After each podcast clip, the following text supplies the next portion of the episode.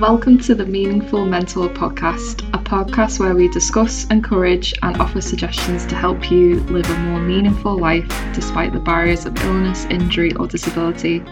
Live the life you want to in a meaningful way. I'm your host, Steph Collinson, an occupational therapist turned business owner. I help businesses with content creation, visibility online, and helping them get their message out there to the world. I created a lifestyle that suits me despite my IBS diagnosis, and I want to help you do the same.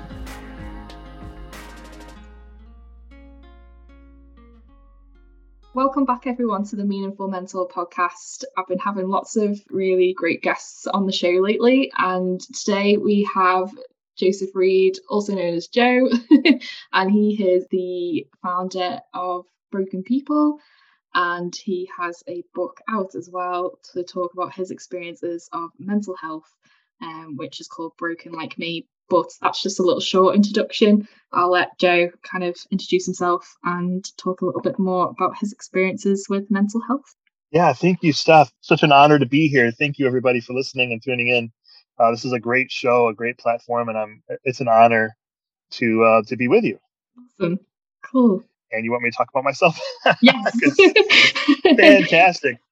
I'm a very tall person. I'm a very tall American, uh, hazel eyes. Yeah, I wrote a book, and it's a book born out of my pain. It's I talk about the struggle that I have, the very dark side of both having a mental health disorder and what it's like to be in a mental hospital. And then I highlight some of the the tricks and tools that you know, as somebody that's dealt with it and has been through loads of therapy, things that I've done that have just helped make a life a little bit easier for me. There, there are three major things I talk about, and that's a scale to kind of communicate with, with loved ones how you're doing, uh, how I'm doing, so that you know, professionals and, and loved ones can can have a really basic understanding of, of how I'm doing without me having to to use a lot of words. It's a really simple scale.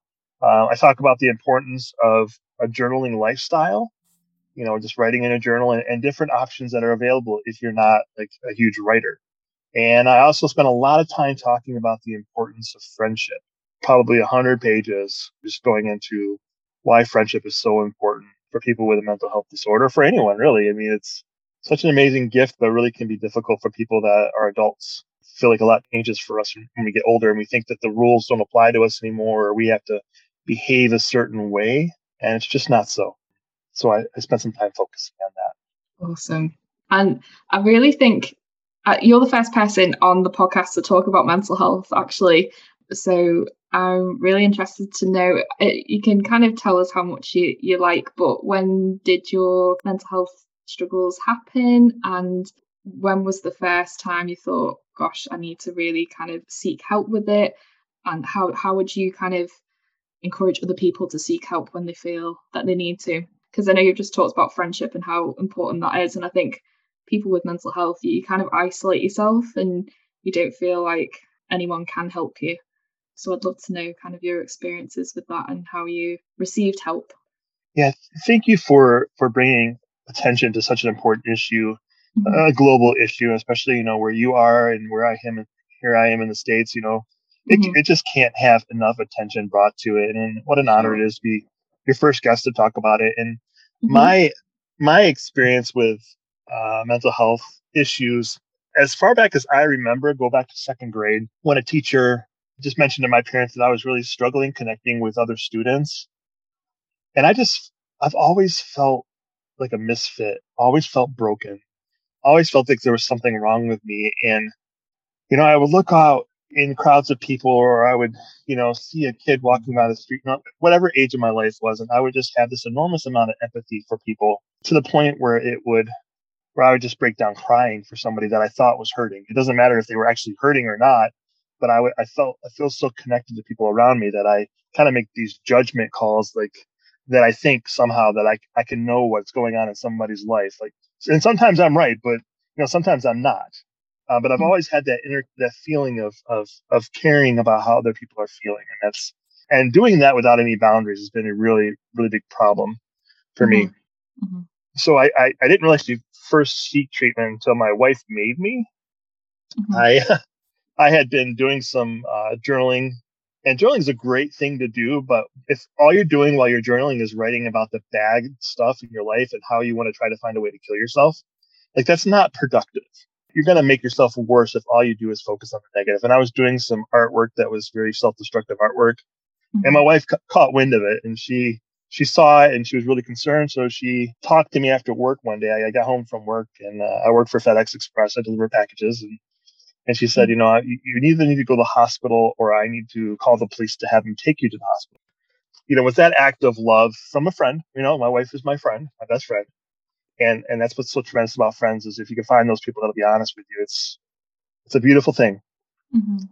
And I went in and I got this this uh, horrible treatment. I experienced trauma like I've never experienced it before in my life in this mental hospital back in 2001 things were just out of control. There were people having sex in the showers. There was a a guy that bit the finger off of uh, another of the coworkers while I was there. Um, I talk about this in the book and, and like give it some context, but I was there for two weeks and it was very, very insane. And, and you think that you got to be insane to go in a place that that's true, but to go to a place and have so much insanity happen while you're there doesn't help your situation at all.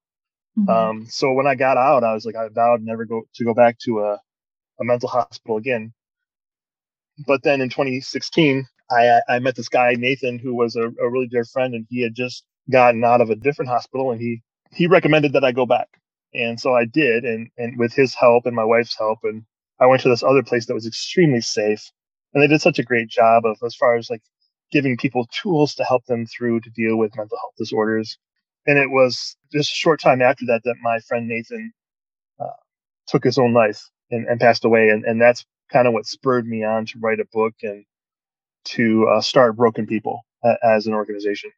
Mm-hmm.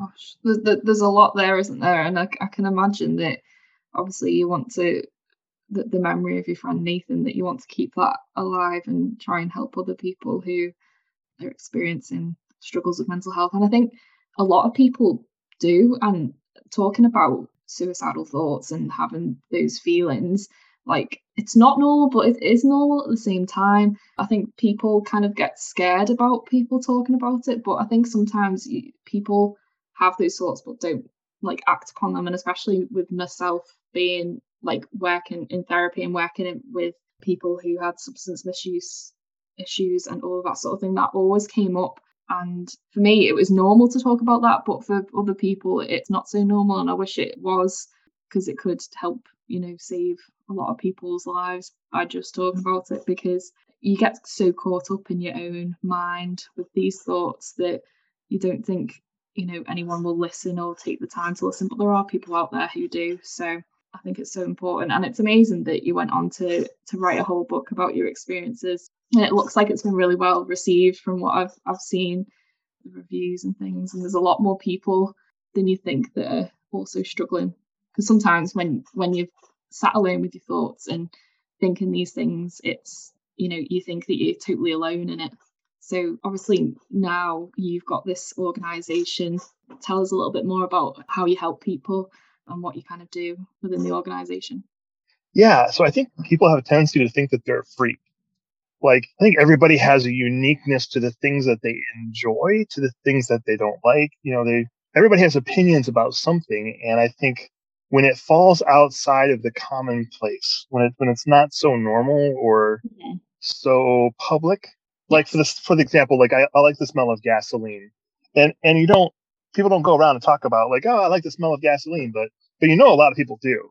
Yes. Um, I love the color yellow. It's not a very popular color, but you know, the more we talk about what makes us unique, and in the book I mentioned this, you know, in order to be a friend, you know, to have friendships, you really got to like yourself first you really got to learn to accept and know who you are. So I talk a lot about just how do you get to know who you are and how do you how do you get to like yourself? Mm-hmm. That's really really hard. And I and I always refer back to Jesus when he talked about in the Bible when he says, you know, love your neighbor as yourself as one of the greatest commandments. Well, he sets a precedent there. He says, you know, love your neighbor as you love yourself. So how can you love your neighbor if you don't love yourself? Well, it's it's really really hard and, mm-hmm. and I mm-hmm. would dare say impossible. So I think it's really important for for everyone to just learn to accept who we are, and then mm-hmm. use that as a starting point to begin to affect the community around us. And, and that's what Broken People does. I'm not a smart guy. I'm not, um, I don't have any magic bullet or anything in, in terms of just trying to solve this depression problem. I've got some great tips. I really care about people a lot, Steph. And I think, you know, when it comes to issues like schizophrenia, dissociative disorder, all these things are just really, and people that deal with trauma and, and sexual assault and all those other things, there's a really complicated really complicated, hard, hard issues. But and, and I can't go in and I can't say this is what you got to do to fix yourself. But what I can do and what I encourage people in my group to do is just love people. And I, I think that you know everybody is capable of doing that. If we, I think we operate so much out of fear when we when we come across different kinds of people with, for example, schizophrenia or dissociative disorder. We've built up this idea to be afraid of things that are different from us. I think if we loved people, well, the Bible says perfect love casts out fear. And, and, uh, I think that's true, just not in like a religious sense, but in just like in a human sense. Like if we just love people, we would be less afraid. But that, but that fear is birthed from prejudice. When we see people that are different from us, we mm-hmm. have a mm-hmm. tendency to think, oh, and I don't think we do it too consciously, but you see it happen all the time, whether it be with an issue of race or sex or sexuality, or, mm-hmm. I mean, even like weight. You see somebody fat or skinnier than you, we judge people all the time. And it's birthed out of this prejudice and pride that we have. And it's it's just messed up. And we do that with mental health all the time. We do that with education. Uh, anything we can see that makes us different from people, you know, mm-hmm. we, we, we tend to, to operate in fear. In my book, I talk a lot about how to address that fear. And that's just head down and straight on. As long as it's not an issue of your personal safety and you're dealing with a fear issue, head down and straightforward. Go for it. Mm-hmm. Address that fear issue head on. And that's what broken people do. We just we're just a, we're just a, a, a, group of really messed up people that are just loving people the best we can, uh, mm-hmm. with, with, without trying to be knowing that we have prejudices, but but also knowing that we we don't have to let those prejudices decide how we act or treat other people. Mm-hmm. Yeah, no, definitely. We, we all should be treated how we want to be treated, and I think you know we do. We carry around these from growing up and what, what we've experienced. We've got these sorts of already prejudgments about people. Yes. Um, definitely. And I think it's hard in a society that always teaches us like the opposite of like what should be normal. Oh yeah. Oh my goodness. It's just my therapist had this sign that said, Thou shalt not should upon thyself. Yeah. And I mean, look at American culture. Like for the last for a you know for for however long in our country countries do this too like we're the best country in the world. Bull crap we're just human you know? We're exactly. you know there is i think we judge other countries because of the resources they do or do not have. That's just bull crap mm-hmm. and i think if you know steph you and i are thousands of miles apart but we're brothers and sisters you know? We're born from the same flesh you know? We're and mm-hmm. uh, i think we just need to treat people that i think we would have less wars and less conflict if we just saw humanity in a humane way. Mm. Yeah, no, definitely. it's it's just it's, it's such a, a, a, complex thing, but it's not at the same time. It's like you know, if we simply just you know accepted people for who they are and, like you say, spread like love, then it would be yeah. such, you know a more harmonious world to live on. but well, the how is complex, but the what is not. So the what yeah. is I need to love you. The yeah. how is okay. Well, you're a long way from me. You're like you're, you know, you're where you are. What what country is that you're in again? Scotland, right? Scotland, yeah, yeah, yeah. I mean, and I'm here in you know in Michigan in, in the United States. It, sure, it's hard for me to love you, but if I sit here and I'm kind to you over the phone, well, that's a great start, right? Yeah. So exactly. yeah, yeah, definitely. Kindness. People need to be more kind to each other and just yeah. And I think that that's why this podcast is so great because everybody is going through their own struggles and things, but they get this like space to talk about where they've come from, where they are now, and how they can, you know, help and impact others in a positive way. So yeah, no, it's it's just yeah, Stephanie. Go on. kudos for you for for creating this stage, this platform mm-hmm. for people to come and and do that. It's I think it's it's a beautiful thing that you've done. Yeah, awesome. Um, so, as we come to the end of the podcast, Joe, have you got any kind of tips or bits of wisdom that people should go away with? I think we've talked about a lot in terms of you know, putting the world to right. But, you know, have you got anything else that you want to add that you'd encourage people to maybe do they are struggling with the mental health? Yeah, for sure. You know, always consult with professionals. And I think consulting with professionals is a lot like trying to find a mate. You don't want to go with the first one that you connect with. It may not be the right fit for you. So be picky, be choosy, and, and know that there is no magic bullet. Like, for example, if you're going to buy my book, A Broken Like Me, on Amazon, on sale now, just kidding, but true. You know, that's, that's not going to be the full, the full solution for you. It's going to be a, a part of a picture. It's it's uh, like a community is involved with. You know, you have your policemen, your firemen, your doctors, you know, your garbage men, and you have all these people that come together to build the community. And I want to be a part of that community, yes, but you have to have your therapist, your medication, your healthy eating, your sunlight, and it's really complicated. It can be it can be overwhelming, but that's why you bring professionals in. That's why you have friends. It's it's the really basic stuff. Start with a friend, start with a therapist, people that will be honest with you that will give you some guidance who are smarter than you. And I think that you're, you're, you're headed in the right directions and don't try to tackle too much at once. Do the one thing, start with a friend, a conversation with a friend, start with a conversation with a therapist. If you can't afford a therapist, a friend is wonderful to go to or a religious leader in your community or you know i don't know what kind of resources you have there but there's you know there's some hotlines here in these states that you can call for help that are free of charge mm-hmm. so i'm sure there's just something like that where you are and yeah. and uh, just ask questions don't you know, confront that fear of asking questions and, and making your fears and your vulnerabilities and your hurts uh, known because you'll find out that you're, there are more people that are like you than are not.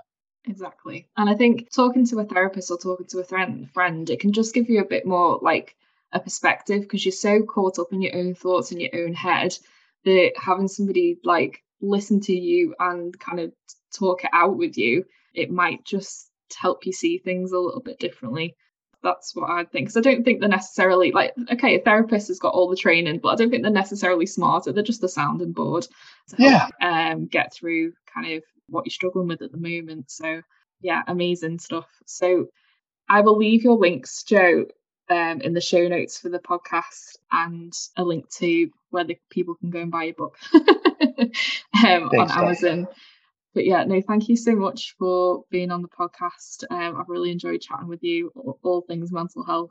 It's been great. So until next time, guys, I've got more chats with some amazing guests coming up. So yeah, stay tuned for the next one. Thank you so much for listening. I'd love it if you could subscribe share with others who may find our episodes helpful and leave a comment on my Instagram, which is at VA underscore Steph Solutions to let me know if you listened along and what you found most helpful.